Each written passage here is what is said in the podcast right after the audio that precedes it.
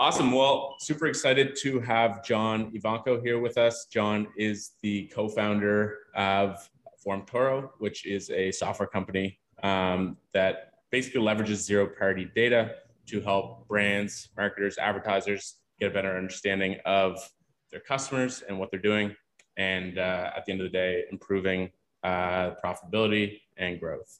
Um, and so I will basically hand the floor over to Jon here and allow him to give a better introduction than I did, and uh, and then we'll jump into it. No, you did you did great.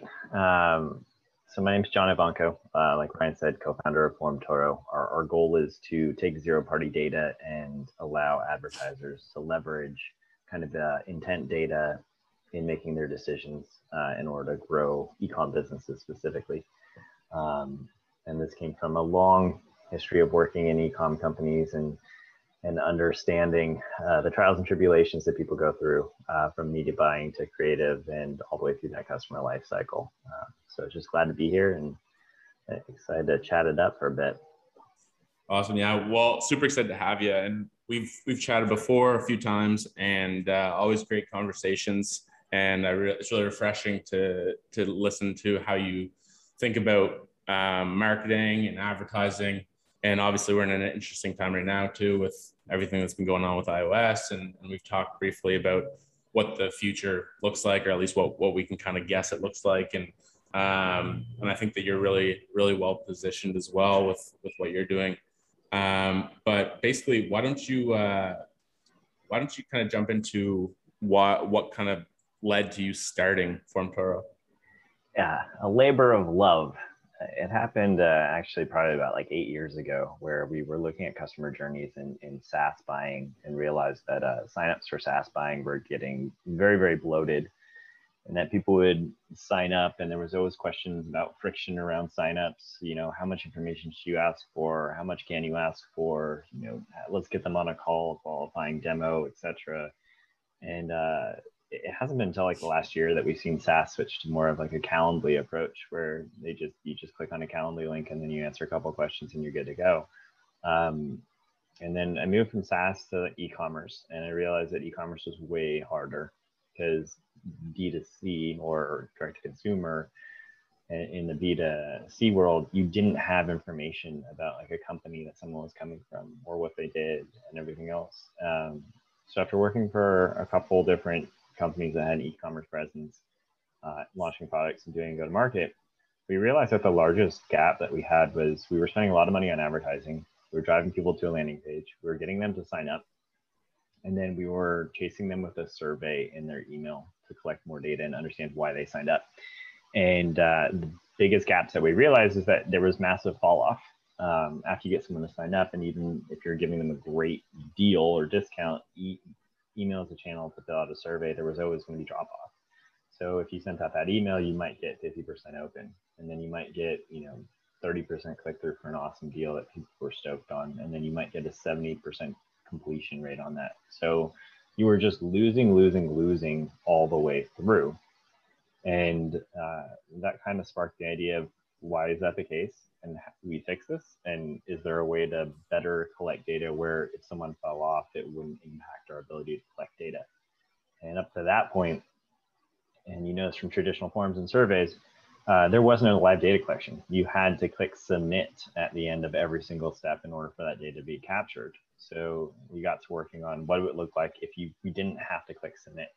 Like, would it be possible to every step just capture data and then get rid of that huge hurdle that marketers have been dealing with for years and years and years.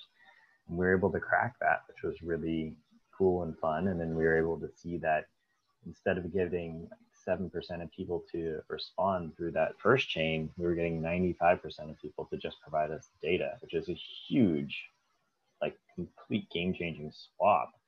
Um, so we've been quietly working on that for a couple of years now uh, and trying to figure out what positioning looks like for uh, different marketplaces and, and helping out kind of like marketing staff that always say, yeah, we of course we know why people buy, but do you really like most of the time not quite.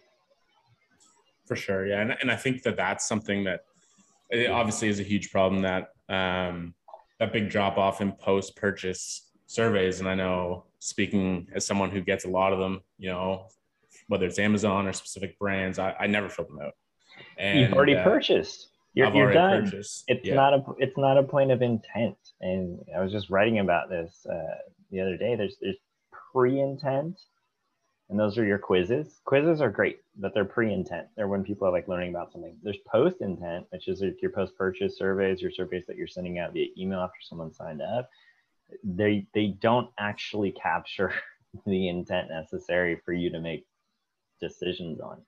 And I know I'm going to get some, some nice messages from some people on this, but everyone's trying to tie, you know, um, post-purchase surveys and intent-based things and NPS scores and all these other things into building strategies around. And they're just not points of intent on the customer journey. Much the same way that quizzes ask a bunch of questions and they're there to help you, but mostly that's during the discovery phase of trying to figure out which product's right for you and then you're going to take that information and leave and go other places and compare other places. So it's not actually a point of intent of making a purchase.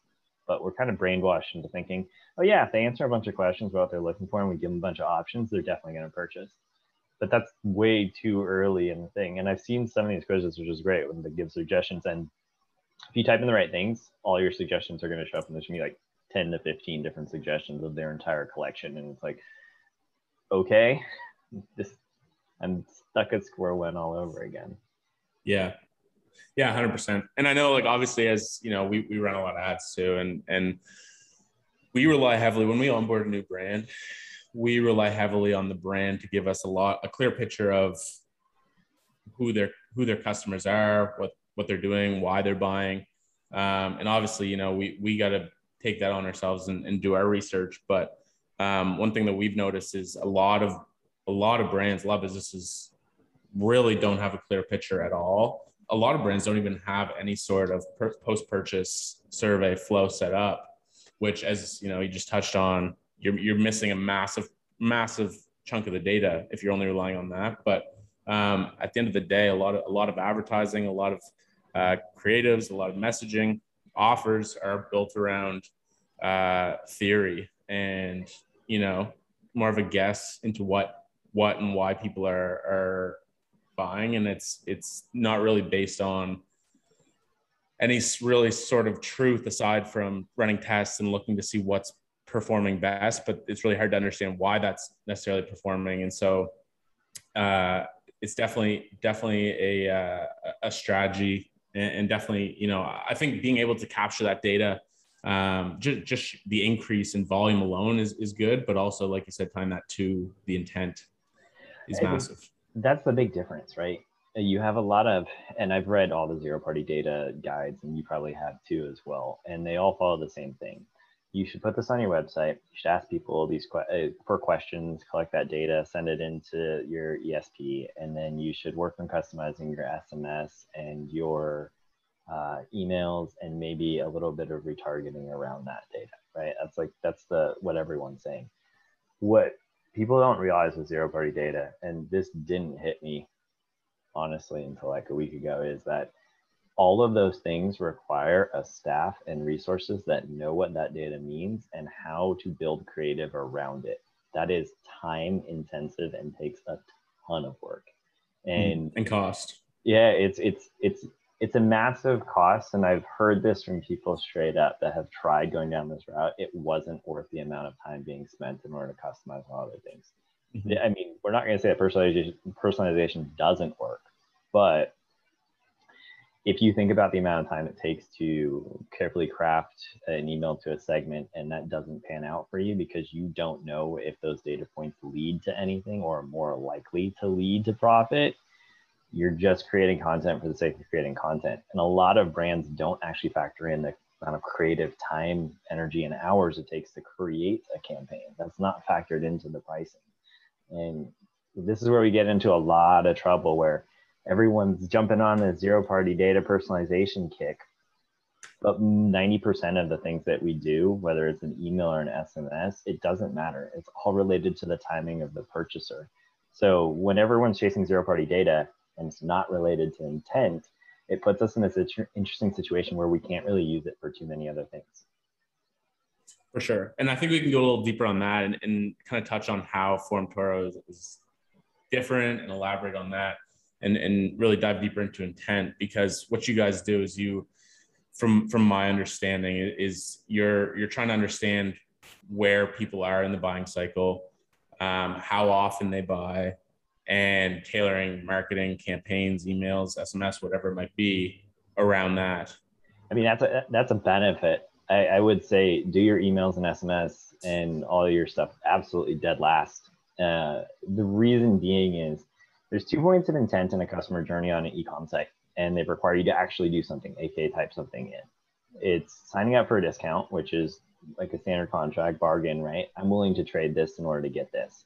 And then there's I'm willing to trade my information in order to check out and purchase something because you're going to deliver something for me, right? There are only two parts of intent in a journey. Add to cart, don't care. I add stuff to carts all the time. Sometimes I go through checkout and see what the shipping costs are before I decide and abort, right? There's a whole bunch of things. That, there's a whole bunch of reasons people like abandoned carts, but most of the time, if you're shopping across or it's marketplace, you're putting stuff in the cart, see how much it's going to cost, see what you actually really need, and then you're going elsewhere to do comparison shopping or research, right? So I always stick to the two places where you actually have to type something in, and that's putting in an email or a phone number or whatever for a discount and literally checking out. There are no other places on ecom site where you have to type something in. And if it's not one of those two things, it's not really a true point of intent. Mm-hmm. So yeah. on the like SMS email side of things, absolutely dead last. You can get a lot of stuff out of understanding the data being collected during those points of intent and leveraging those data points across basically your entire marketing stack because if you know when someone is more or like more or less likely to take an action for a desired result and that desired result happens to be collecting a coupon which is usually to use that coupon you don't usually sign up for another reason that's your highest level of quality data that you have on e-com site. I agree. I agree. Um, so obviously right now over the past few months, iOS has been, you know, talk of the town. Um, everyone's battling it. Um, I, would love to to touch on your thoughts around iOS 14, how this has changed the overall landscape for marketers um, when it comes to you know attribution. We'll we'll touch on attribution a little later too, and maybe how you look at structuring campaigns. But I'd love to hear your thoughts around uh, around how how uh, zero party data and, and iOS 14 are, are correlated? So Apple's the catalyst.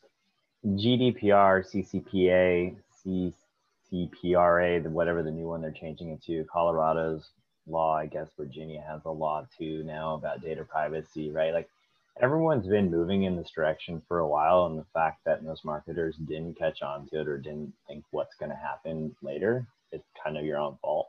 Um, I do think that iOS 14 and 14.5, when it really came out, was an eye opening experience for a lot of people that had been basing their trust on platforms and the ability to use that data in order to make uh, decisions, buying decisions.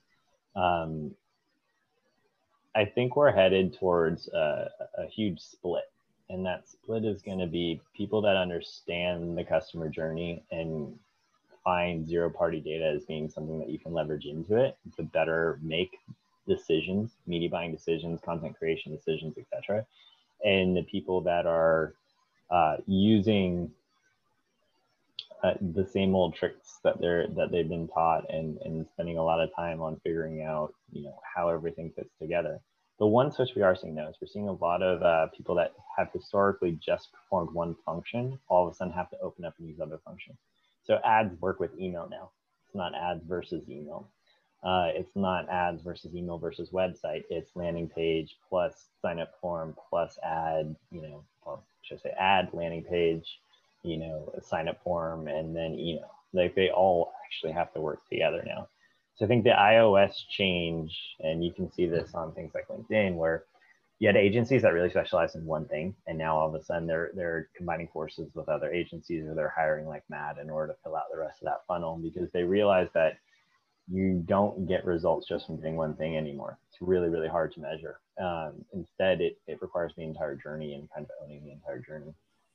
For sure. And I don't think that that's necessarily something that's new. I think the lack of attribution reporting is really exposing and, and really shining a light on how much everything needs to work together. And you're right. I think a lot of agencies that were just strictly media buying agencies or, or even, you know, freelancers, like when you lose the ability to show what you're doing, it gets, it, it's a scary place. I mean, the whole world of, of running ads has always been a, a bit of a transparency nightmare because not everything sure. goes well and i mean everyone is very quick to kill off stuff that doesn't work out etc and we don't know if it was an email that we sent out to someone that actually drove that sale or that was just a reminder at the right time for someone we have uh, we've fallen victim to something that I think it happens a little too often, especially in like the ecom space, where we put all of our trust into the stats and figures that tools within the industry promote as being benchmarks and standards.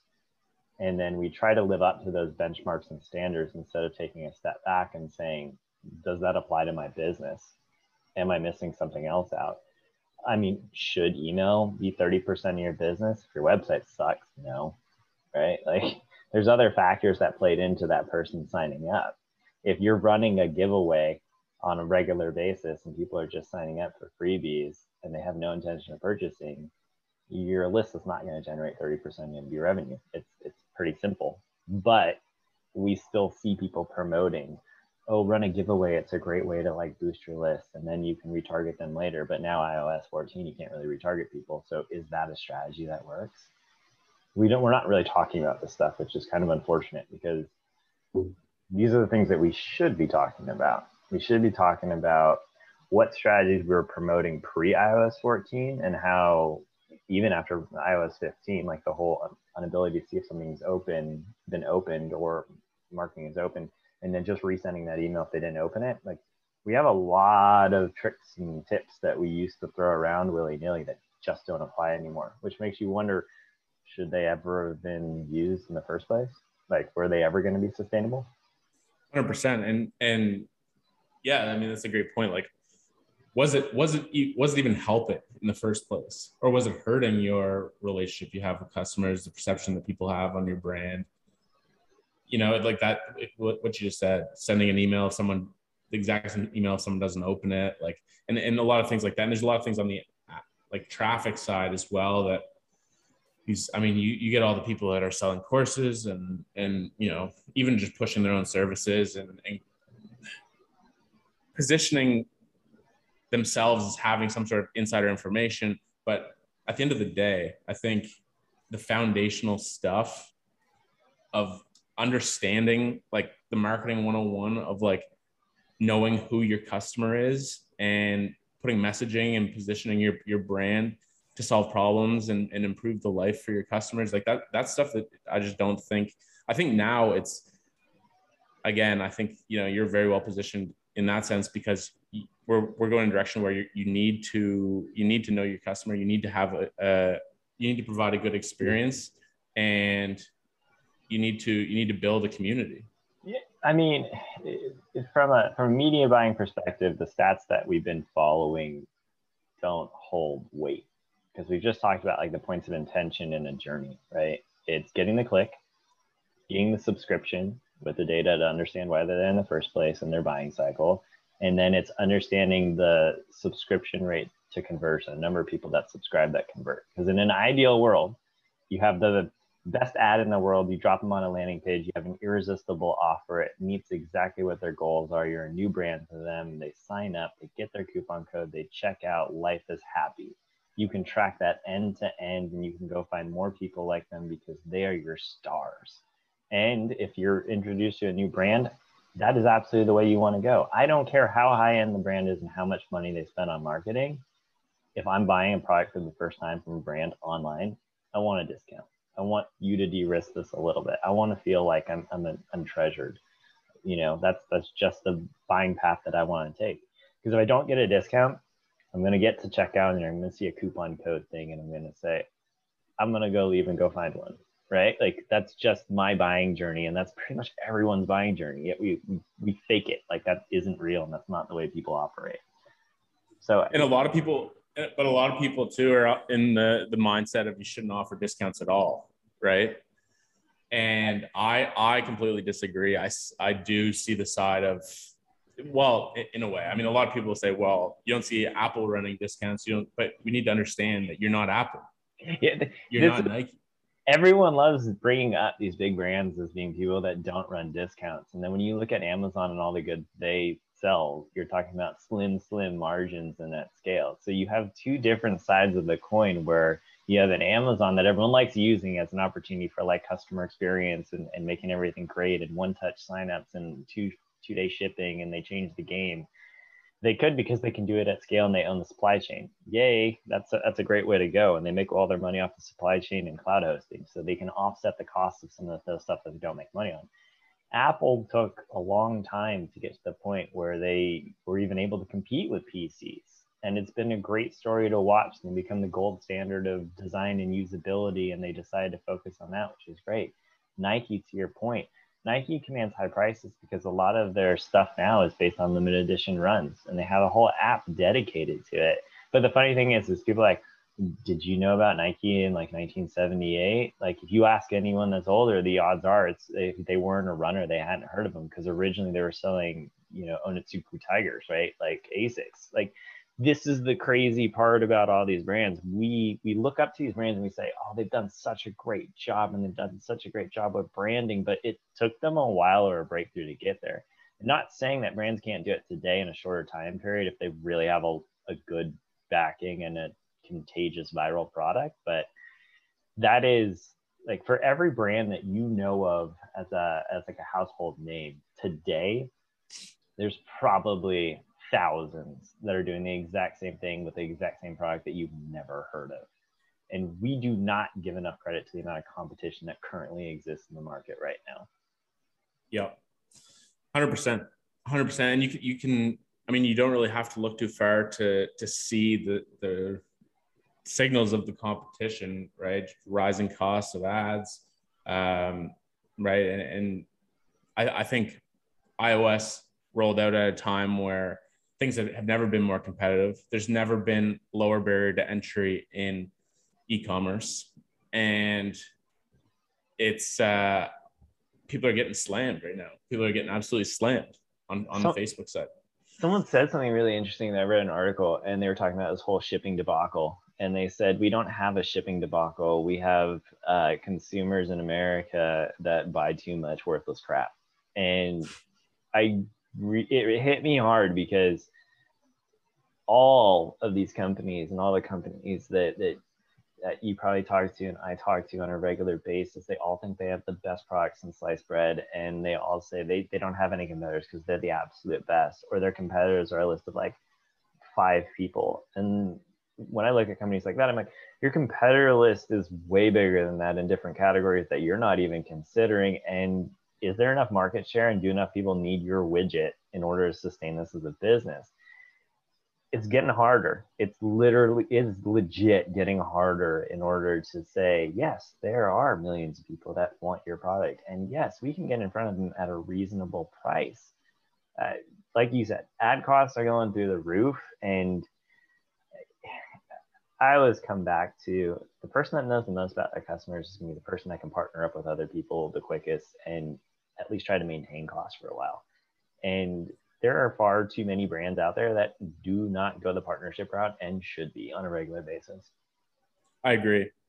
I agree. I also think that there's not enough businesses that are focusing almost entirely, if not entirely, online that have enough margin to acquire customers profitably at scale. I think that's another big one. Like the, I think it's brands that know the most, but also like it's going to keep getting more and more expensive to get customers into your business. And unless you have massive cash reserves to play the long game, then you need you need to, to be able to have enough to acquire those customers. You need to be able to a lot of brands need to be profitable on day one.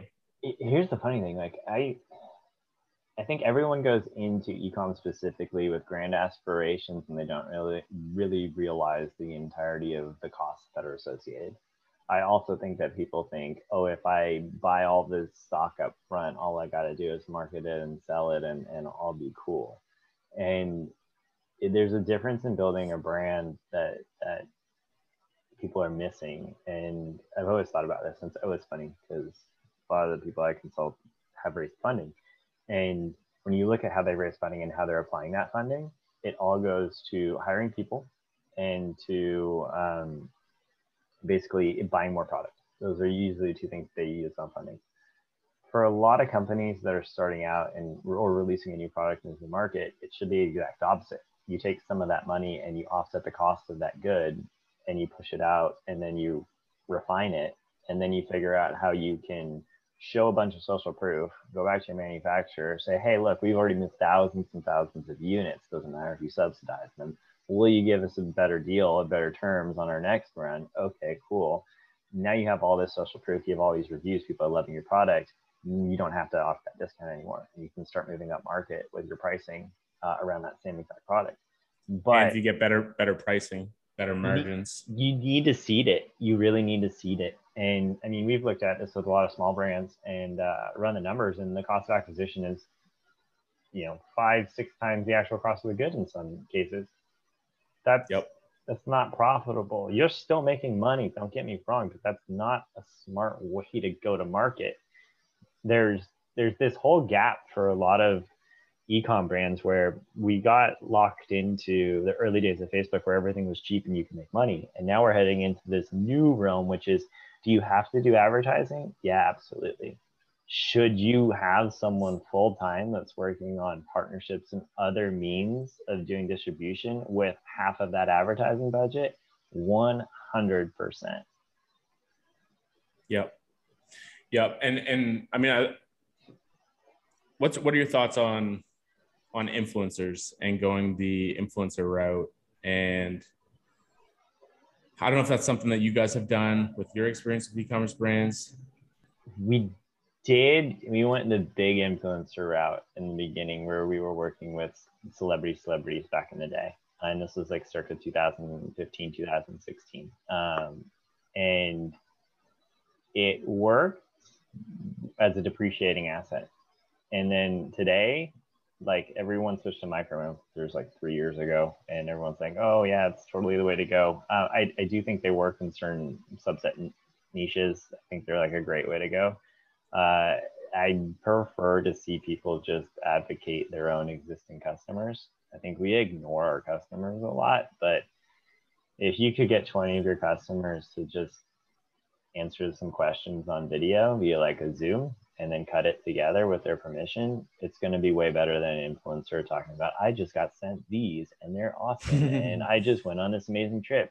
Like, uh, the running joke of, of this was back in the day when you go to Amazon, you don't look at just five star reviews. You look at five star, you look at three star, you look at one star, and you try to figure out what people hated about the product, what they liked about it, et cetera, because you don't trust something with all great reviews, right? Um, the problem is there's too many reviews and they get overwhelming. What people really want to know is what did you like about it? What didn't work out so well about it? What would you recommend it? That's literally it and I'm waiting. I've been waiting for years for someone just to release a, an easy app where you can scan the, the barcode. And Amazon has an API for this. So if you're listening, build it. just scan the, the the barcode. It looks up the product, and then it pops up in your phone to a video where you get two shots to record, and it prompts you on screen while you're recording yourself what you liked about it, what you didn't like about it, and would you recommend it. That's it that's all someone needs to see. You could chop that up in like 30 second bits and you'd have so much social proof and people would like relate to it because if you only had two takes, you know it's genuine and it's an actual person. Because we have a bot problem in reviews and everything else. So influencers, spectacular. We have a larger problem though. The larger problem is brands cherry picking reviews and you know pushing stuff on a regular basis and if you can empower your existing customers to give you honest feedback, at a scale that's bigger than I think the 1% that people get on reviews, or at least it was for us and Amazon back in the day. For every sale, maybe 1% of people would leave a review, right? Like that's the trigger. And I know everyone's trying to optimize for, you know, getting more reviews and bribing people for reviews and sending gifts out for reviews and stuff like that. It's not the action of needing to bribe for reviews, it's the action that there's too much friction in leaving a review. You were just talking about getting surveys and post purchase stuff, and you're like, I've already bought it what do I care about, right? And even yeah. if there's an incentive, it's still you've got to sit there and type it in because that's the way we do things. It's completely backwards. And even if you do like leave a video review, it's free form. Should yep. not be free form. Should be prompted. It's much easier to answer a question. Even in our conversation, you ask me a question, it's easy. I ask you a question, it's easy to answer, right? Yeah. Yet we continually with customers assume that they're going to have this this mystical thing to say that's going to unlock the reason behind why they bought that product. Asking way too much. Yeah. Yeah. That's a great answer. And I think going back to the influencer, for the way I see, especially micro influencers, like I, I think if you're going the celebrity route, brands that we've worked with have gone and got NFL players that are now stars. We're up and comers, but now stars. And um, and it hasn't gone overly well in, in, my experience. And I think part of the reason is that is because it's now. I mean, there's more and more the, the access to these these kind of micro celebrities. Um, you know, not your Tom Brady's of the NFL world, but maybe you know, or or whatever industry it's in. Well, NCAA, um, right? They just opened that up. People are signing up NCAA athletes left and right. Right, and so and so unless I, I, think that a lot of brands do it well. Snow teeth whitening is one that does it extremely well, and I don't know the exact structure that they follow, but they their celebrity endorsements are um, incentivized to push the product, and the more product that comes from the celebrity, the yes. more that they make from it, right? So the the hidden secret to that is it's been the same game since like 2015, 2016. It was just an easy cash grab for people to charge whatever for a post but yep. behind the scenes there was those negotiations where everyone would have preferred a kickback uh, instead because it was more aligned i won't drop names but like i can tell you like top of top of instagram back then was all in if you talk to the right people to do to do deals based on like affiliate kind of give me a give me a kickback. Because all that group if you think about this way and there has been a change and i think this is a bigger trend that i want your take on actually is that we've seen celebrities and, and people with large followings all of a sudden become more entrepreneurial and owning the stuff they put out and having a stake in it. Mr. Beast Burger is a great example of this, where like you know you drive stuff that way um, there's a lot of companies that are celebrity run where they're able to use their platform and their access to different people in order to get favors to grow the business like are we headed into the future where influencers don't be influencers anymore where they start picking opportunities where they get a stake where you're willing to offer up a stake because they have a platform to leverage you because you were just talking about community and audience and i think the hardest part we have isn't creating content it's distribution of that content Yep.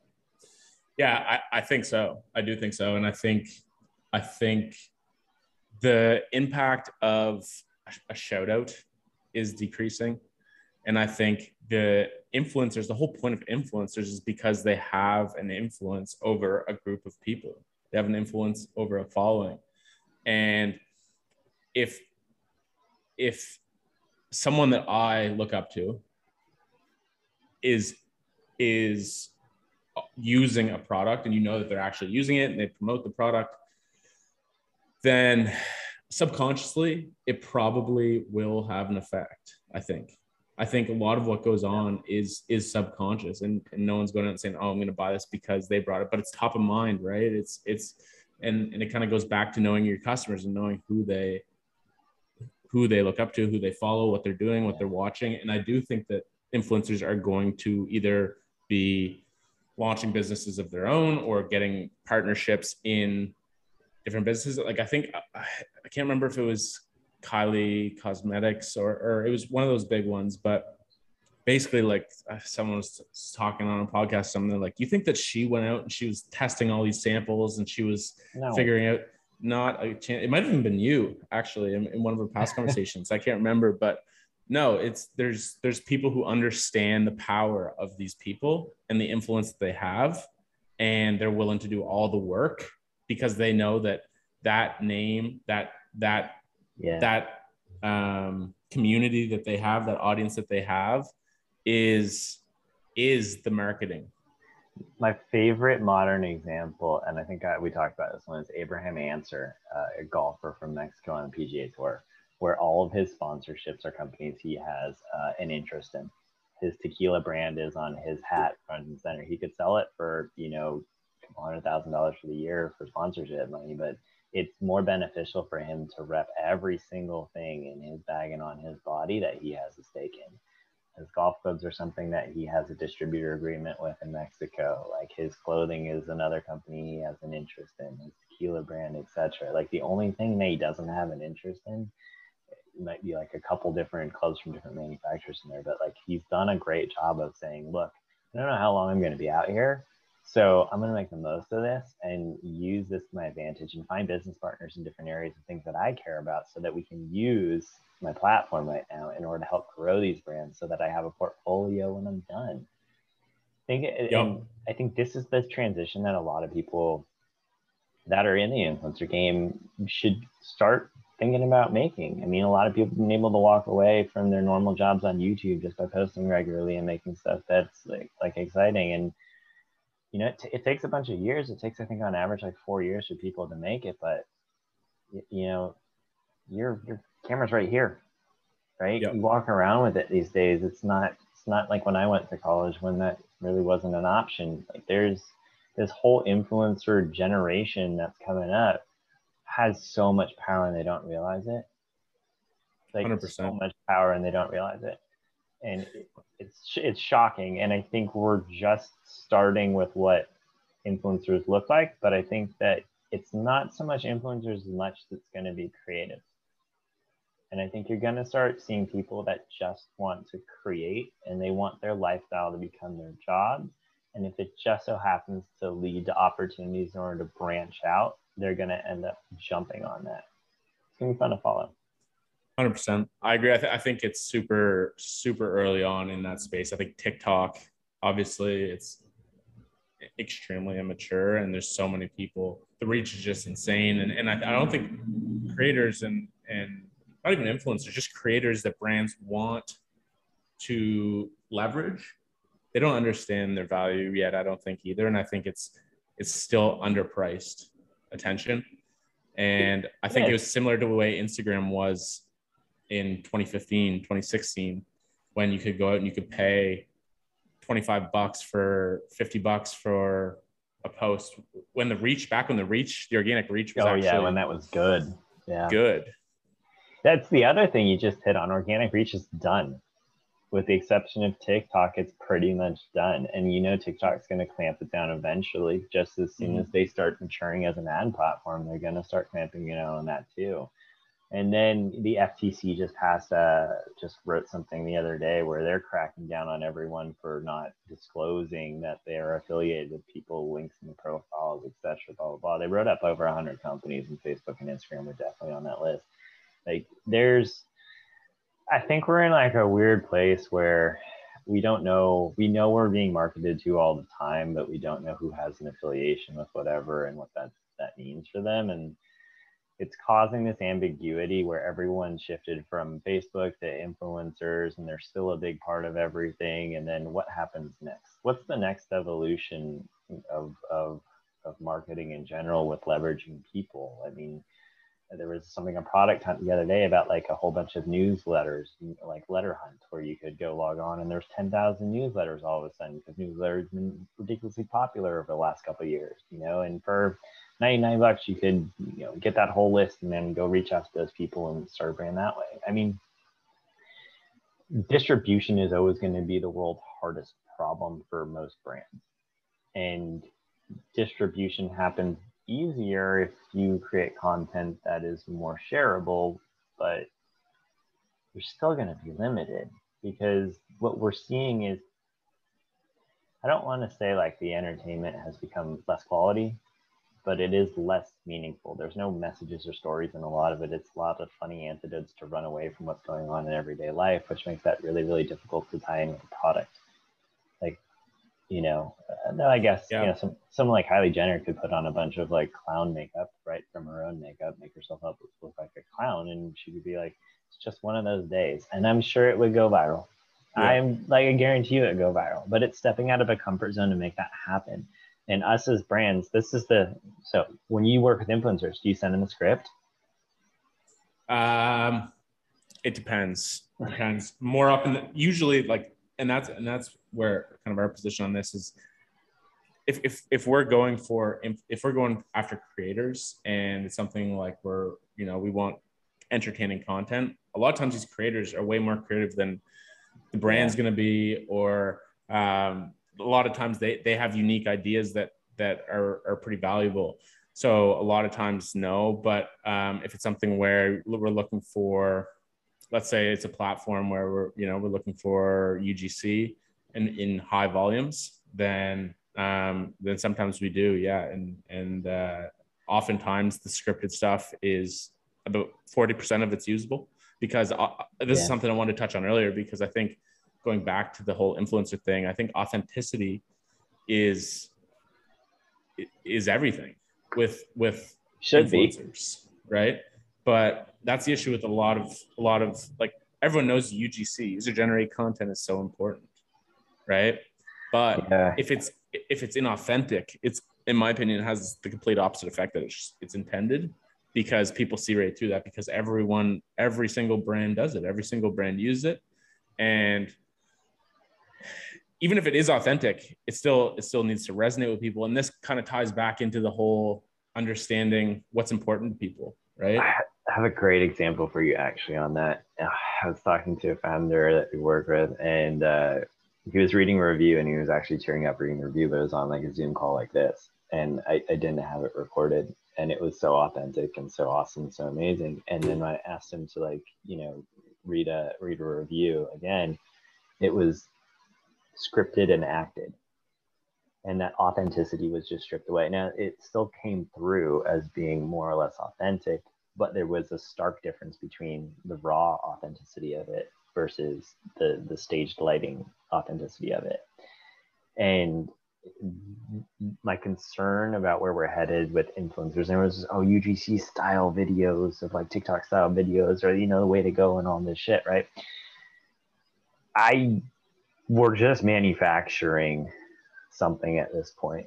The odds of catching something in its true moment are so slim to none. And everything feels so scripted and fake right now. And don't this is my one one thing about like influencers is that legit you see them out and about and everything is staged. They take like seven different pictures. Sometimes they'll have you know like a, a photographer with them right? That's, that's not real. And i think we're starting to hit this backlash of not real. And you have to pay attention to the youngest generations and what they're seeing in this new report about facebook disturbing body images and showing that stuff right? Like we live in a manufactured simulation right now and the whole mm-hmm. influencer like movement is meant to make everyone look really pretty everyone look really awesome and then everyone gets rewarded when they're really, really pretty and really awesome and doesn't wear makeup for a day because we're good people. Does any of that make sense? Like it just none of it makes any sense like at all.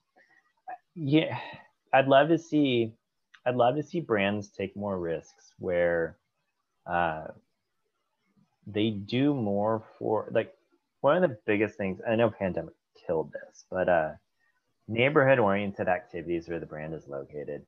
I'd love to see more installments, more pop up shops where people were just talking to real people and you know signed waivers on the way in to see if you could use their their footage and whatever, and just have genuine conversations with people.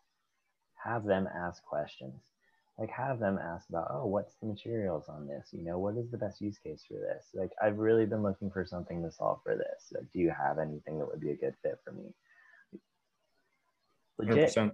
that is that's where we need to get back to. We need to get back to that that experience of talking to people and actually understanding what's going on because that's that's that's where the need of believability is when people are, are genuine and we're just not there on any of the social media platforms anymore.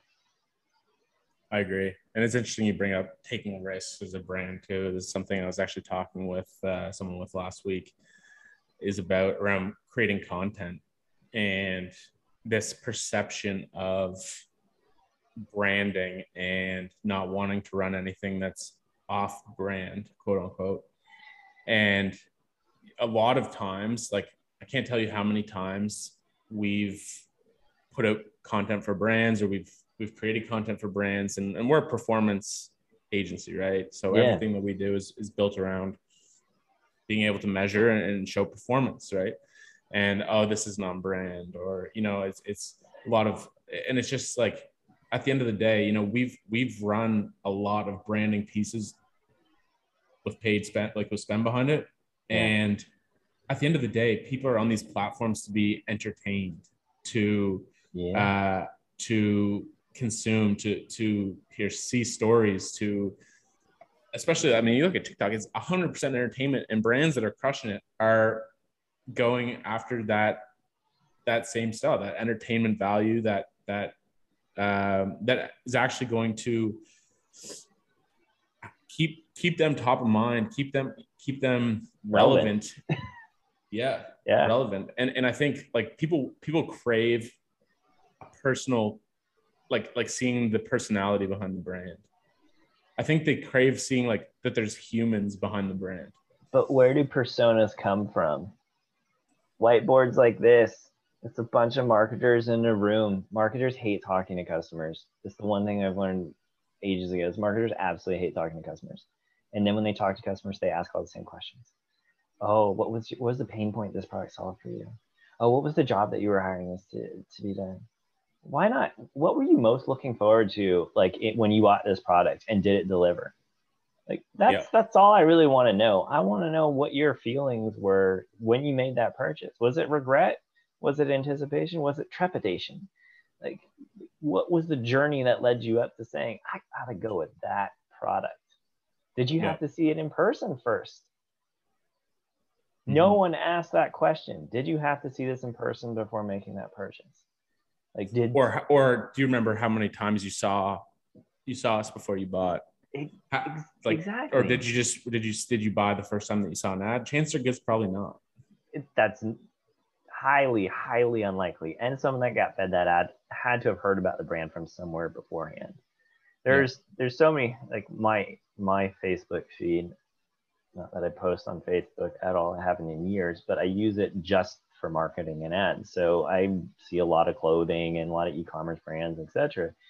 And uh, they're all selling similar stuff that all looks the exact same in a nice square up uh, earth tone manner and I don't read the captions. I just look at the pictures because that's what most people does. And half of them don't have words written over them other than what that item's called. And I don't care about your black sheep uh, wool thing. It just doesn't, it doesn't matter. Right. Like there's, and the, the, I love the, the videos on Facebook that go over like the features and they say, oh, you can cuff them here and there's stretch here and all this other stuff. And I'm like, spectacular.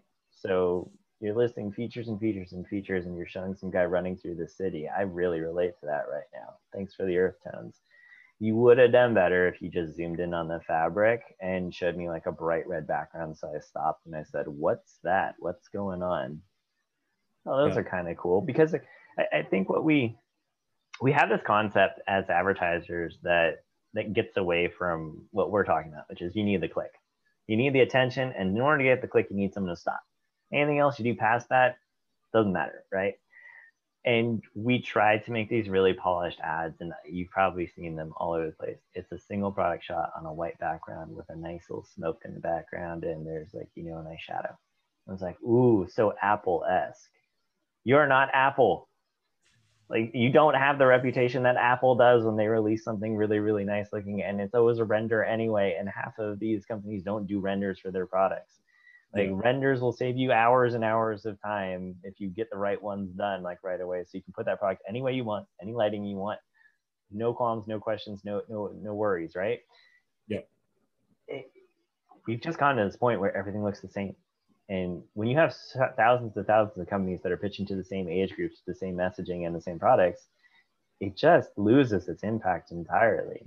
I'd love to see like anti campaigns I want to see nothing but anti campaigns. I want to see people that like at Fyre Festival, that little orange block on Instagram crushed it. Why? Because it stuck out on a feed. Like that's a great, that's a brilliant, brilliant marketing move that they decided to do all at the same time, and it and it crushed it. Hundred percent. And and that's another thing that we we see a lot of too is brands sending us competitor ad libraries and saying we want to do this, we want to do this. I know, yeah, and I, and I agree. I think like the the whole point is to stand out, right? The whole point is to catch attention at top of funnel and, and drive people in so you can get these data points, so you can get information, so you can. But without, if you don't get that click, and and I agree completely with you, by the way. You know, like like not enough, and I think it's shifting this way. I think more and more people are putting emphasis on website post click side but so much talk and energy and education is put out around how to structure an ad account, how to, yeah. you know, like like how to structure your audiences. Are you going single interest? Are you using lookalikes? Are you using one percent, five percent, ten percent? How many ad sets? How many ads in an ad set? It's like all these things. Like once you're scaling, once you're up, and once you have something that works, and you're scaling, yes, these things can make a difference. But to, to try and leverage these things to get traction in the first place is so backwards. I think it's I think it's both. I think you need to have a good foundation of how you set stuff up and you have to have a good process in place to do that because when you're doing it allows for more rapid testing. And this is what I've run into multiple times is that I think creative is is great and we should try new things and we should always try new things. But if you don't have a good foundation for a process where you can actually track stuff, people get into trouble really, really quickly. And I mean, I've I agree completely. Atrocious UTM's in my day where I've been like, I this is not this is not gonna work. Like everything needs to be structured in a way where we know what we're doing, we have a plan around this, and we can kind of follow through. Like like you were telling me beforehand on one of our other calls, like you mark every single thing you make change to in the ad accounts just so you know exactly what's going on like there are some people that will on the fly make a change and it's not recorded. And my post on LinkedIn yesterday was like, I said a hundred million dollars is lost a day in like bad media buying. I that's a made up number, but I wouldn't doubt it for like a moment, yeah. just from like the habits that I've seen across tons of media buyers over the years, where things just get missed on a regular basis, and it's a manual process of having to figure out like, is everything organized? Are we doing stuff on the right thing? Are we noticing the right things, etc.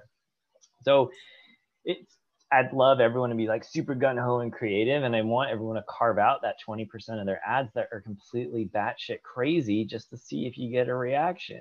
Like that's that's kind of what does it. That's those are the the nuggets of gold that you know can make stuff happen. Uh, someone came to me the other day and they're like, okay, so we can collect zero party data. How do we just do a traffic campaign so it's super cheap, put them on a landing page, and then go absolutely balls out, see what happens? If we can get a lot of uh, subscriptions, and if they match a data pattern and they convert, you know, and we track the conversion over like 28, 30 days, like, can we call that a victory? And I was like, you know what? Let's test it. Let's figure it out. Let's go. Let's go nuts on it though. Let's let's mess up the landing page let's let's mess up the ads. Let's, go absolutely crazy. Let's just make it stand out so that it's so irresistible someone clicks on it just because it drives that intrigue factor. I mean if you i don't know if you've ever done this but this would be really interesting of just running an ad with just like a you know a, a box with a question mark on it in a different color on a contrasting background just to see who would click on it. I actually thought about i was actually thinking about this like a month ago of because uh, there was a, a product that as a brand that sells products that are not a real I'll be honest, not a great product. Like it's uh it's just a dime a dozen, you know. Yeah. And we're trying to figure out how, how we can increase click-through rates and, and not a big budget for content creation. So I had to get creative. And I was thinking like like how, and, and that's a lot of times too, but uh, so there's two sides. One is like the curiosity, I think, will drive a lot of clicks, right? The curiosity of doing something like that, like or having a product out there where you can't Yeah. even see what it is or things like that. But is that is that traffic quality traffic? Does it have to? Hard be? to say, but will you know if you don't test? Will you know, if you don't test, and and uh, so okay, let's let's take a brand that we want to run a test on, and I don't know, I don't know if there's a group of people that run these kind of crazy tests, but I would love to start one and and kind of like no no like this is the crazy ass test we ran right? We did uh, a pure red background with big text that says i bet you won't click me right? Like that's that's the entire ad. I bet you won't click me. You probably hate products like ours right? Probably and just, and just run it, right? Just run it to see how high you could jack up a click through rate. Because we look at all these KPIs and we say, oh, a good click through rate is what's good click through rate that you'd like benchmark against? Two percent would be like what I hear a lot. Okay, everyone says like 2%. And uh, like one of the our ad accounts that we play with consistently has like five to 6% click through rate. Absolutely crushing it. Um, great, ads are working. Sweet. Part one is what is complete, right? But why is it only 5%? Why is only one out of 20 people clicking on this ad? Is there a way that we can get that same target audience, you know, that we're using in that same thing, change one of the ads within that ad set and use the same copy. So if they read the copy, great. We'll keep that as a standard variable. Let's just mess up the creative and just dare people to click on it. And let's see what happens. I mean, we ran one ad that said insert copy here. And then when that was As our the ad, creative or the as, ad copy? as, as the ad copy. Okay. It's just insert ad copy here, right? But the thing, there's there's other stuff that we love to do, like um, you know, caption our ad, leave a comment. We'll reach out to you. Uh, you know, if if we love your comment, we'll reach out to you with an offer, right? Something that's engaging, right? There's we have we've set these rules in place where 2% click through is great and your your your ad copy needs to be direct and to the point say benefit and your creative needs to have words over it needs to stand out and get that click right and your cta has to say shop now or learn more or experiment more or whatever the hell it is or don't click on me. We don't know right? We we mm-hmm. haven't tried all these ones because we follow best practices so often that no nothing stands out anymore. Yeah. and it would be an amazing time to allocate and this is the difficulty right as anyone that's that's working with a company you need to provide results as quickly as possible and companies balk at a lot of this stuff because it's completely out of their wheelhouse and they don't want it to affect brand. Brands That's the issue. brands that make mistakes though tend to stand out a little bit more. And if you're a smaller brand that isn't doing millions a month of organic your best chance of getting to that place is to go viral for doing something the best chance of going viral is to try enough different things that stand out or get people to notice you. And yet we continually have white backgrounds and products pictured, pictured on them with earth tones and standard ctas and benefits of that product. It really doesn't make any sense. Mhm. and it, yeah, i'm really tempted. I'm really tempted with one account. As soon as it hits uh, uh, the standardized baseline that we really really enjoy with it every single test should be something crazy for like a solid month we're gonna just call it like the crazy month of january and just go crazy with every single test where every single piece of creative every piece of copy just has to be so outlandish that it is driven just to drive traffic but to an audience that we know statistically via data and subscriptions is one that converts. So Yeah. if we were running that to a lookalike audience based on purchasers, that is more likely to convert if we can statistically say that, and they're more likely to subscribe. Then what's stopping us from doing something absolutely co- totally crazy and then seeing if it works? No one knows. 100%. 100%. But, uh, but a lot of brands are, a lot of businesses, a lot of brands are so, so much reservation with trying different things Well, that could Tell be. me what you think a brand is versus a business, because there's a, there's a switch, and I think a lot of small businesses want to think they're brands, and they're really not. A brand is something that's a household name. If you're not a household name, you're just a business. You haven't gotten Yeah. to that point yet. You shouldn't have branding and, and, and guidelines and everything else. You can have them, that's perfectly fine. But if someone wanted, uh, it's always funny, like you go to a brand website, it has brand guidelines, and you're like, well, what if a graffiti artist wanted to, you know, spray paint your brand and put that on something random somewhere? Like, would that be against brand guidelines? Would you freak out if someone was a little creative with your thing? Have you ever run a competition to redo someone's logo? on social media as part of an ad campaign. And I mean, there's so many different things that you know we could talk about, but on this topic, and, and I think I, I definitely agree with you. I think too many people are. I actually had a post on LinkedIn about this the other day. People over romanticize with, with branding, and I think that you kind of hit it on the head. Are you are you are you a brand or are you a business? I there's so many different definitions of, of brand too, right? And people everyone people think different things when they think of branding. Some people think a brand is a logo and colors and consistency, brand consistency. But at the end of the day, so many businesses are month to month. So many e-commerce businesses are month to month. And it's that's fine. It's it's a competitive world and it's that's what makes it fun. But but I, I would love to see more people have some balls and take risks and go out there and, and, and try new things, try different things. Because at the end of the day, you're right. The, even the big businesses, the massive, massive corporations that make mistakes, that you know, whether it's mistakes or intentional, you know, the Burger Kings, the whatever else, you know, other controversies there have been. That whether you like it or not, that shit gets attention. And probably, I mean, there's there's definitely situations where it hurts, but controversy isn't always a bad thing uh, Wendy's Twitter account is amazing. Yeah. It has gained a cult following for just like dropping zingers on a regular basis. And it's yep. taken on that sassy attitude of making that happen. And that's personality and it makes you relate to the brand. Do you think they're selling more whatever Wendy's chicken sandwiches because of their Twitter account? Maybe not, probably not. Who knows? But it gets them exposure on at a rate that's really good and keeps them part of the conversation and I think yep. that's the most important thing. I was looking at actually, I was looking at an Instagram account the other day because Slim Jim. No, no, I was, I, was, I was, looking. I was looking at the Instagram Instagram account for one of our accounts that we work with, and I was looking at a, a large competitor in the space, and I was looking at engagement on the posts. And this one account with like 1,600 followers, not a lot at all, had half the engagement of another account with nearly 160,000 followers quality of audience matters way more than people think. And 100%. It, we got caught up for a long time in follower counts and, and likes and shares and everything else. But when you can talk to an audience that is actually there to listen to you, it's much better than talking to an auditorium full of people where no one gives a shit what you're saying. And 1000%.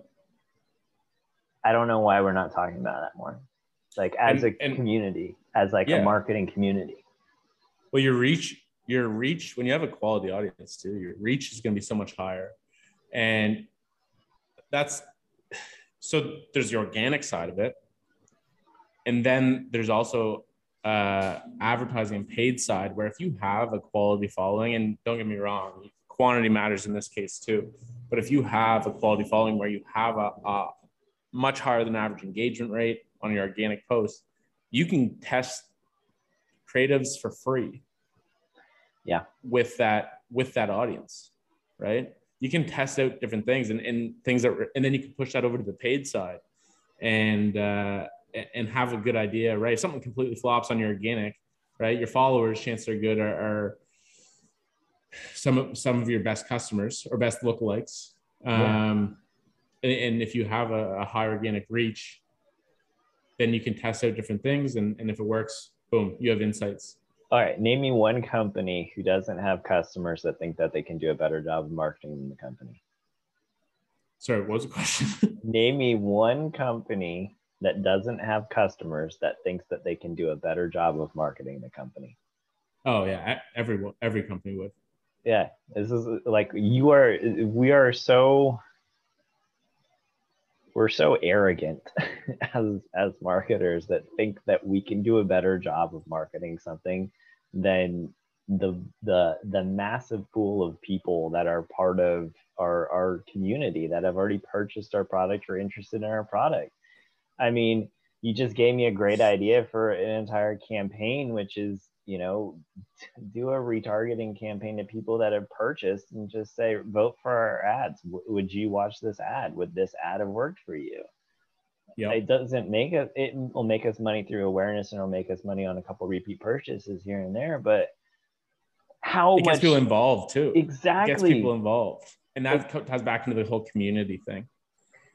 Have you, you ever run something like that? Have you ever run something directed at uh, purchasers that says, "Hey, you already bought our product, but we're looking to make our ads better. Do you like this?" Like, yeah, it's it's Never. a it's and guess what? you can run that to that specific group and you can run it as traffic or whatever is the absolute cheapest. So then you get 10 cents a click or whatever on it. It's super really inexpensive to run and you're crowdsourcing your ads. Yep.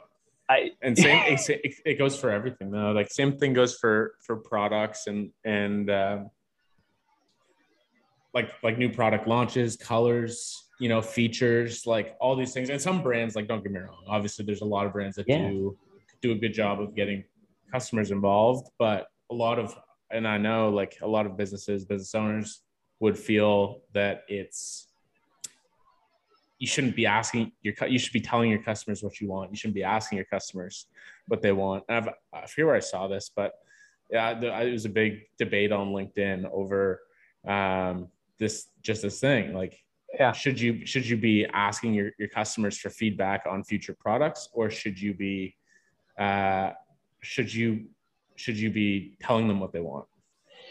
This has been a long. This is the Apple notion, and this was what Apple said that customers don't really know what they want. You need to tell them what they what they don't even know what was possible, right? And this is the whole notion with building software, where if you build for what everyone thinks they want, you're going to end up with something that no one can use and you have to be the ones that are kind of pushing and changing into where things should go uh, and I mean, we're, we've faced this multiple times internally with our own company of some of the stuff that we're working on and doing in the application of zero party data in connection to like ad spend and stuff like that and subscriptions into literally an ad or, or campaign level is stuff no one's doing.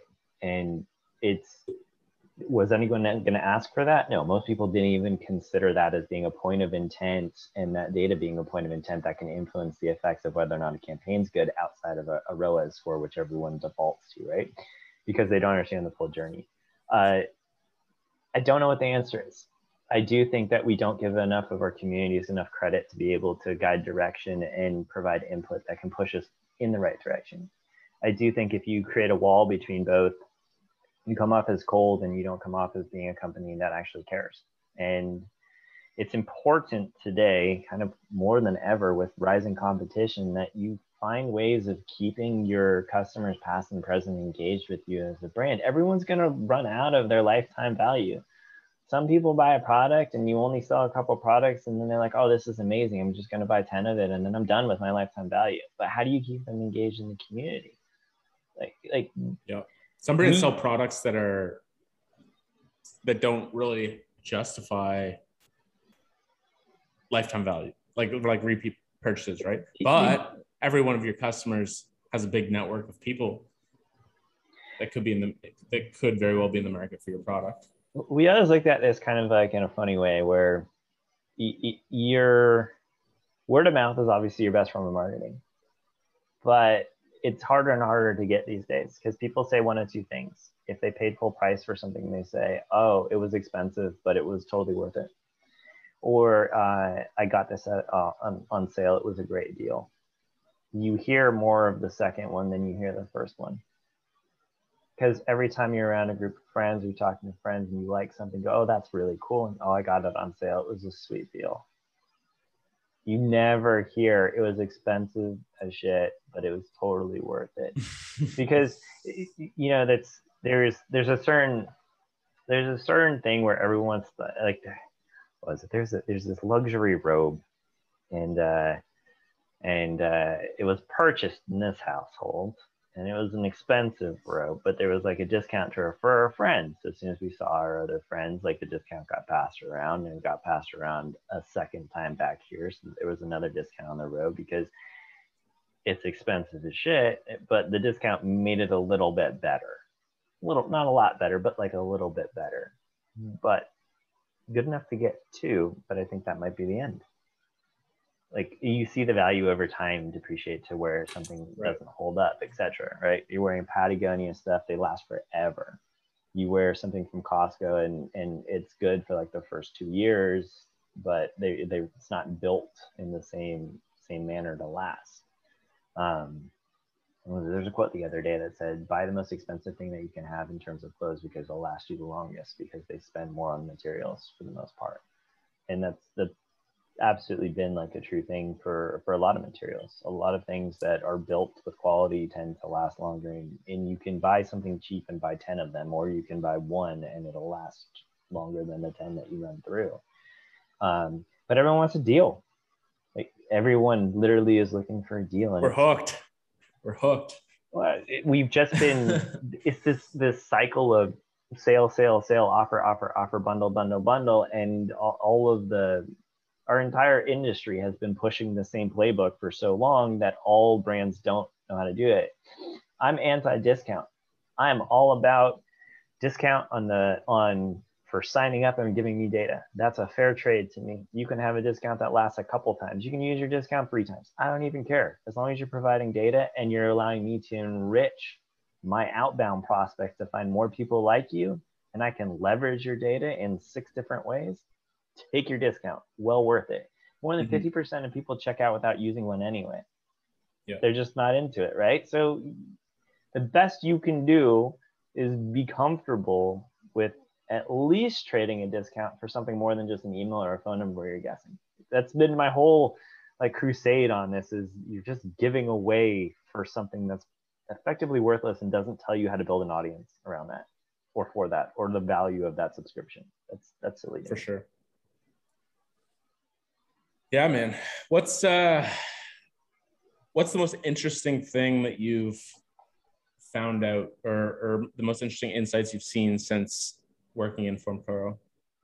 Since you launched Formtoro? When first of all, when did you guys officially go live?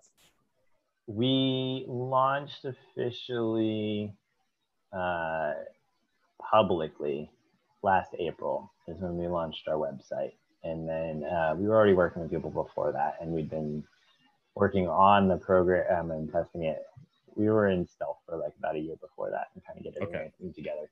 Um, it's a tough call because the whole build in public movement was really doing well, and we really wanted to build in public, and we wanted to launch way earlier than that, but ended up not being able to. Um, and then our kind of platform evolved from what we thought was going to be a good fit, like every product does, and into what actually ended up being a good fit we started out originally, we thought our problem was the zero party data and personalization. And then what we quickly found out is that requires a shit ton of work and effort and hours from everyone, like we were saying earlier in this convo. So we've transitioned into more data for ads and being like ad intelligence and ad optimization and ad media buying optimization based on zero party data with intent. Um, which has been an interesting journey because no one in our space integrates that data and all the algorithms that we have are included kind of in our provisional patent and our, our patent pending about how we not only capture but use that data in our, in our broader reporting scope. So we're trying to position ourselves as kind of like the the BI space for ecom and running ads because they're not going away; they're getting more expensive, and no one and everyone right now is using the same old CPMS from different sources. Maybe you're combining them: Google Ads, Supermetrics, whatever, uh, Google Analytics, Supermetrics, Facebook, them all together and see what's up. But we're that magical portion that tells you quantitatively and and qualitatively like which ads are doing the best. So we see huge opportunities and gains to be had in people that can shift towards bringing in a direct data set from their actual customers and people that are interacting with their website in order to build out entire strategies around that. Amazing. Amazing. Well, um, yeah, I mean, I, I'm I haven't worked with you guys yet. I'm looking forward to it um, because obviously it's uh, you know what everything that that you covered. Has been a great conversation, and I think you're you're banging on when you say that this is is where everything's going to. And uh, and yeah, man, I definitely think that you guys have an amazing product. You've given me the walkthrough, and uh, it's pretty crazy what you guys are working on. It's uh, I can't imagine how many hours have gone into to building and refining it. Um, but uh, but obviously it's uh, it's a lot of work. it's it's it's it's always a journey because specifically where we're at and like where we're at and where and we made a mistake and I'll fully admit this and this can be shared with everyone. We made a mistake where we came in from a perspective of having been there, done that, and knowing what the perfect setup was going to be for most companies and all the the the pitfalls that most e-commerce companies run into. Um, and we we structured everything around how could we, we replace everything like start to finish? How do you do unique coupon codes? How do you do multi-use unique coupon codes?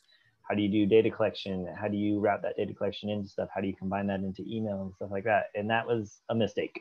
It was straight up a mistake. Um, we underestimated where the market was and what was capable of in order to throw all those things together. And you guys run complete front end for for brands on that. And even that would be like it's a lot to it's a lot to bite off. It's a lot to chew all at once in order to make a transition happen like that because it is a strategy swap. Um, so we've refined, and we can talk about this later after this call about like where where real value comes and how value can be absorbed by brands by making as little tweaks as possible to their current setup. And that took us admittedly, it's something that I, that I that I missed that I kept seeing with brands as we were as we were onboarding, getting them started. Is that most people just don't have the resources to do everything perfect the first time. But there are steps that brands can start taking immediately by just swapping out like an existing one sign up form and saying, we're just going to swap it out. Use the same coupon codes. We're not going to have to change any of our email flows. We're just going to give it a try and see what data comes in and then we can start building a strategy around that data once the data comes in and i think we were very ambitious as we were building with all of our reports and how everything was tied in and all the insights that were there but if you can't get past that first hurdle of introducing people to what intent-based zero-party data can do and what that looks like on the inside you run into the situation where everyone is very very scared to jump in because number one like we've covered super intensive once you have it to use it on email, SMS, and everything else. And part of our yeah. pivot was moving straight to, well, you don't have to do anything. You just change the sign up form. We'll take all the data and we'll rank it for you and tell you which ads are doing great. You're spending money on those anyway. Let's save some money and pick out some winners in ways that maybe you would have missed before. And that was a, a key moment for us uh, to understand where you have to go the path of least resistance to to become uh, like a mainstay within an, an org stack or a technology stack. And what's the quickest way that we can provide value to people? Turned out not to be let's redo everything but instead let's focus on the one thing that we have an advantage over everyone else on doing stuff that no one else is even considering doing. And how do we make it really easy for brands uh, and agencies to partner up with us and and show show value in a way where it's minimal effort on all sides as quickly as possible. Yeah, I mean, I love that, and obviously, it's. Uh, I mean, I think that it it's not just on the software side; it goes for everything, man. It's you know what we think is going to to work, how we envision things. You know, even offers that we've launched as an agency in the past. Um, you know, it's it's oftentimes a lot different than than how things go, but that ability to, to, to pivot is essential. Yeah, it's there's a lot of really talented people out there that think they can do a lot of really great stuff. And some of them are super, super talented and they understand how everything works and it's great. But your offer to some people might include everything and it might include three services that they'd never even consider. Like if they've never run landing pages before, they're like, why, why am I going to hire you for landing? Oh, it's part of this. I didn't know how much emphasis is on this, right? Like, yeah, that's some of the stuff that in ecom there's the the big ones always grab you, right? Email marketing always grabs you, paid ads always grabs you. Like CRO is kind of like the the dog that hangs out in the pound, right? You know, wants Yeah. to be brought out and like thrown a ball every once in a while just to see what happened, right? But it's not one or the other, it's everything. And unless all these parts work together and have like good baseline sets and processes built into them, scaling brands is going to become harder and harder to do because you just can't throw money at problems anymore.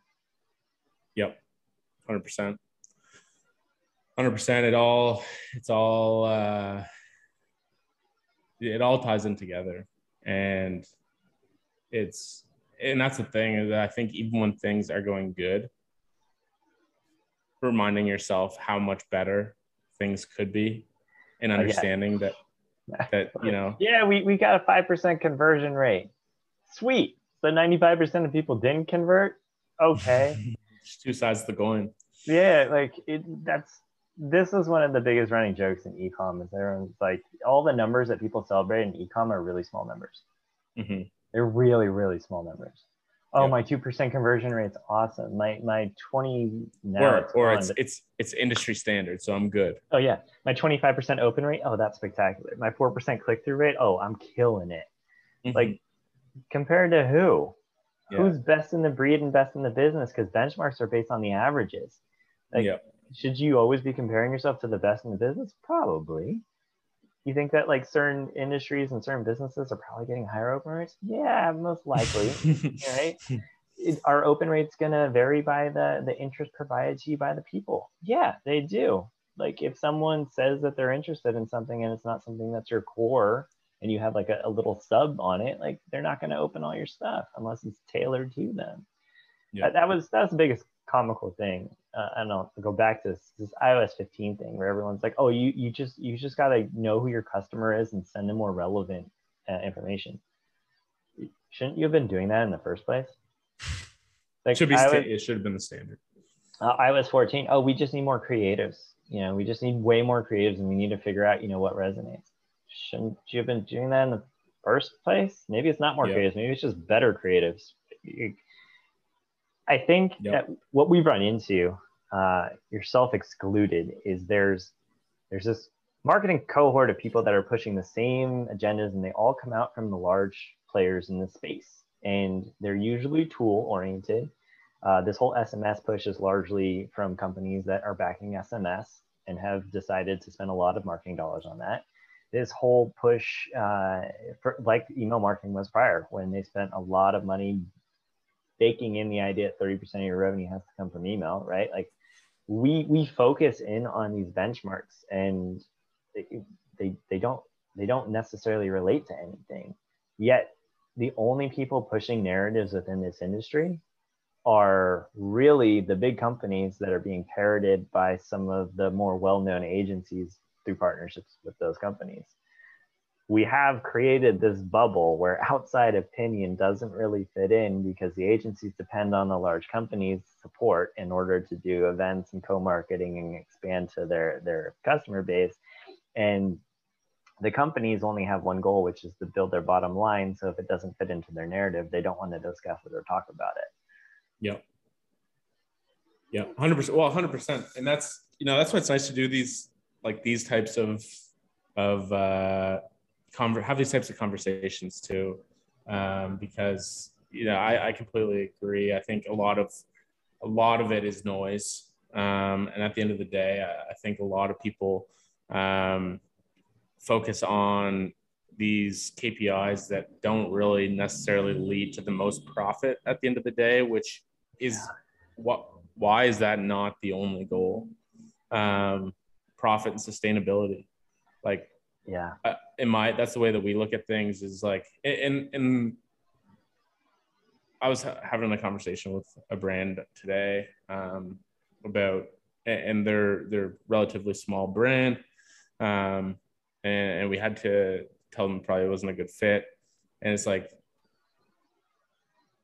you need to be looking at at how much profit you can make at the end of the day and that includes our fees that includes advertising that includes all, all the other vendors fees that includes all the apps that you're using you need to look at you need to look at all the things that you're spending money on and try and understand what what ROI is that is that generating for you and and do more of what's working. And so I've got a question for you on that because you're touching on something that I think is really, really important, which is most agencies don't want to touch certain brands because there's not enough data and there's not enough stuff in the account in order to make judgment calls to say this is possible, right?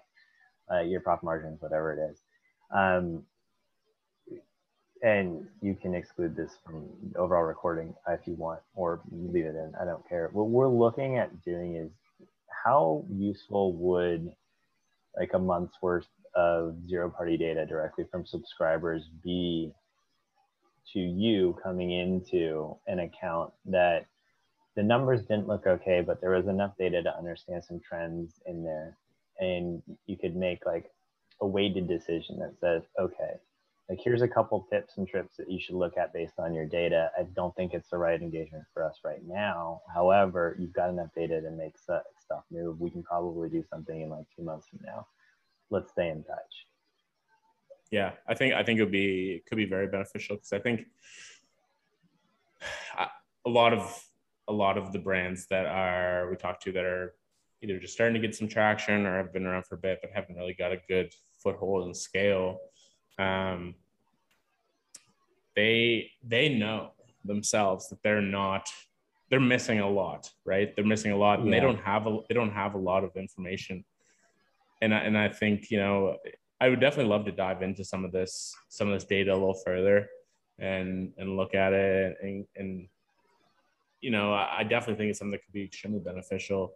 And, and at least even if even if it's not okay we have this data now it makes sense because we know we can put a good strategy together. Maybe it's okay maybe you know two three months down the road it'll make sense. Here's what you should do in crafting a strategy for them to get them to a point where it makes sense. Yeah. You know what i mean yeah, because what we're seeing, it usually takes about a month of, of data, depending on how much they're spending and what their traffic is. But after a month of data, we can see clear trends about what direction to move in for creative, what direction to move in for, for email marketing and stuff like that, and, and where where the customers are, are, are fitting in, right? Like one of our one of our uh, companies we work with is um, like assorted beverage company uh, where it's it's like mixed packs of beer and stuff like that. So we're asking questions, and surprisingly, that questions that are multi-answer on on the forums, which we thought was not going to work out too well, but turns out people are just into providing data to customize stuff, which has been great to see. But it became very very clear very quickly that the customers loved beer, they cared about flavor, and they wanted to use it for gifting and Friday nights in and those insights are huge. Well, that suggestion to them was great. You have a newsletter that goes out every Tuesday that spots like a different beer brand that you're featuring in your special pack of the week or whatever, and you explain the flavor notes of it in detail, and then you say purchase yours now while supplies last, because your makes a perfect gift. It's it's the entire marketing strategy just unveiled itself within you know five minutes of looking at data that was collected over a month, and I would love like that's that's a that was like a powerful aha moment for me of, of and this happens with every single company where we we we see these aha moments of literally your marketing plan just unrolled. Just put this in front of a professional that knows what they're doing and they're going to get all the content created for you and they'll be able to bucket it. We'll swap out blocks here and there. You can run this to three different segments and you should be absolutely set. We're going to rinse and repeat and then go use all this information and start building an ad campaign around it and that that was the other thing that came in. If people cared about beer and they cared about flavor and variety as like their top options, your ad is really simple. It's like a, a six pack of just green bottles, and it says boring on it, and then it says not boring, and it shows a variety pack of different you know different cans that are all mixed in this pack, all for you all in one. That's an easy ad that you can film in literally 20 minutes super quick cut shots, a couple different background colors, and you're you're done. That's enough to grab attention and get a click. Where everyone goes, oh, am I really going to go to the store and buy another six pack of the same beer? Like that, there's another option. What's my other option, right? Like, yeah, we see we see these things, and and this is why I brought this up because you've talked to enough brands at this point. I've talked to enough brands at this point where there just isn't enough to action a real sensible decision on stuff and there isn't guessing. a lot of it guessing. is. It's guessing and it's based on numbers and spreadsheets that say does do they have enough profit margin? Is the is the market even possible? How many audiences do we have to test until we find a winner here? Like you know do they have a season of pixel for us to go broad? Like there's we go through the same checklist with everyone. And i think we're missing out on this step that's kind of like well why don't we just swap out what you currently have? Let's collect some data and then let's review it in a month and and we'll have a strategy for you that we think we should consider trying.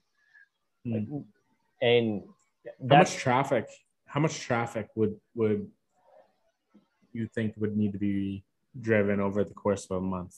I mean i know it's obviously kind of an open-ended question but and there's no can, right answer but. You can cheat.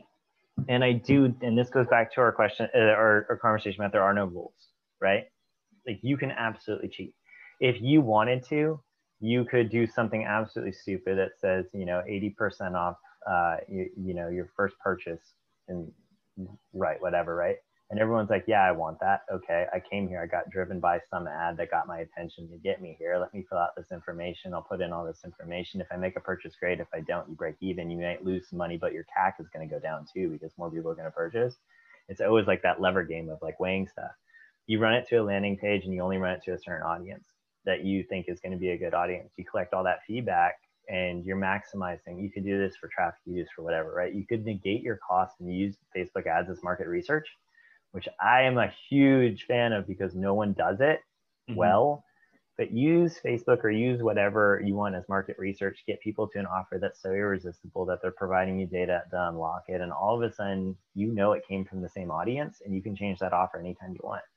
So if you're hedging against the idea of collecting data, I'd say like 250 subscriptions and a thousand data points for per sign up yeah. is plenty of data to give you a baseline understanding of the types of people that those ads are driving.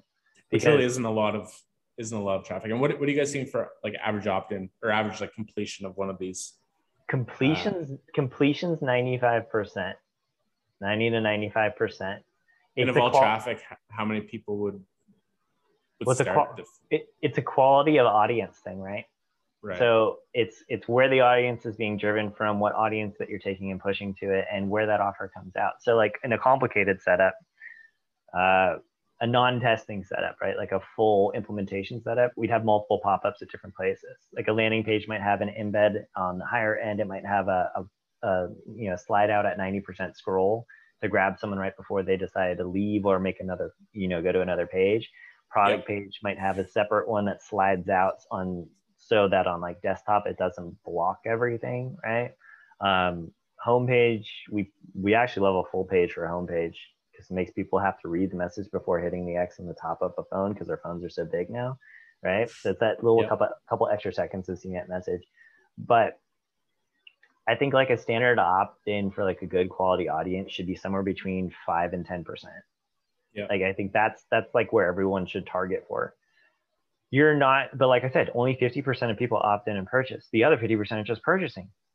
So don't worry about an opt-in rate as much as like worry about that the, your journey was right and leverage the data that you can collect. And go back to what you're saying too, it's live data collection. So even if someone doesn't go through and and yeah. So, so what happens if someone puts these like makes their selections on these data points, right? Because for anyone who doesn't know who's listening, these are kind of multi-step surveys, and uh, and then at the end they put in their email for a discount. So um, we say always lead with the email if you're doing data collection. Okay, so you guys do right. You can do it either way, but there's a reason yeah. why we say always lead with the email because we're looking for that intent data, not that lagging data. And there's a bunch of conversations going on from some of our friends in the industry. They're like, oh, you need to be conversational. You need to start with a question, then people will opt into it, right? Uh, those aren't true intent people. Those are people that are still part of a discovery period. And we've seen micro opt in. I actually have a huge guide that I'm going to drop off, drop soon on this. It's like 5,000 words long plus that goes over everything. It gives it's like a call it like a, a undergrad level course on understanding zero party data and multi-step forms. Um, it's not intent if you're just asking questions in like a, in a quiz in a survey. Like it just isn't. If you start with an email and I provide an email and I say, yeah, send me emails, right? I'm already in. I've decided to make that move. How far I get if I was just looking for a discount, right, and I was just and I wasn't sure, I might drop off, or I might drop off three questions in, right? That's five percent right. of the people that end up doing that. 99.96% of people that provide an email provide at least one data point. That's stupid. That's literally just about everyone is like willing to go through the journey, answer some questions honestly, and and you know personalize that journey. And that's the thing. Your second step could say, "I'd like to personalize our communications with you." No one asks this like, yeah, just just ask and tell people yeah. what you're going to use it for. Most people are really comfortable with opting in and stuff when they know what they're going to use it for. So it, this is the if I had to pick, and I know this is one of uh, your pre questions, like biggest opportunities for ecom brands other than zero party data. I don't think there are any. I don't think there's anything that's going to stack up that isn't related to zero party data. I'd say partnerships are the biggest opportunity that ecom brands are not doing but you can get a partnership with a brand that has an email list five times your size if you come with an email list with data. There's just so much Smart. leverage behind understanding who your customers are with like actual clean data that I wouldn't spend time on anything else. And that's me being super biased. But this, this is me also like having consulted and worked with go to market companies and, and them not doing it and then chasing down like a fraction of that data and seeing like 7% of the people that signed up provided us data versus a company that you know ran forms for a month and all of a sudden their marketing plan's completely built out. It's it's just night and day. One is easier for me to consult on. The other one i just have my hands like this. Well like what did people say on the survey? Oh you didn't use multiple choice you use long form so i mhm. have to parse this together and then rank it into a category and decide whether or not like, we we need to consider Facebook ads as being customer research centers. And we should be really creative with how we bring people in. And we should rank that ad that's just a red square versus that ad that's real creative and see which one converts more. See what the data profile looks like for those people. Does it differ? Or are they answering the questions the exact same way? If they're answering the questions the exact same way, your lead content didn't matter. Its whole goal is just to get a click. So it doesn't really matter, right? Yeah. Like we yeah. should be focusing on using and leveraging paid as an easy way to get market research so that we can then take that market research and then decide what we want to do with it and what directions we want to move with it. Because there's too there are too many brands that are just guessing. Just too Couldn't much guessing. More. Couldn't agree more. I think uh, I think that's an excellent place to wrap this up. I got to run to jump on a performance review call. Um, but Jon, thank you so much for uh, for doing this. Really appreciate it. Tons Thanks of tons me. of insights, tons of experience, and uh, for anyone who's looking to leverage zero party data to grow their business, get insights, get a clear picture of what they should do to tailor a specific marketing strategy, marketing campaigns around uh, real insights, not guesswork what, what should they do, Jon? Formtoro.com, F O R M T O R O. And uh, there's a nice little spot on the homepage that lets you book a strategy session with me. We can go chat up for a half hour. Amazing. Do it up, people. All right. Thank you so much, Jonathan. I really appreciate it. And uh, looking forward to chatting with you again. Thank you.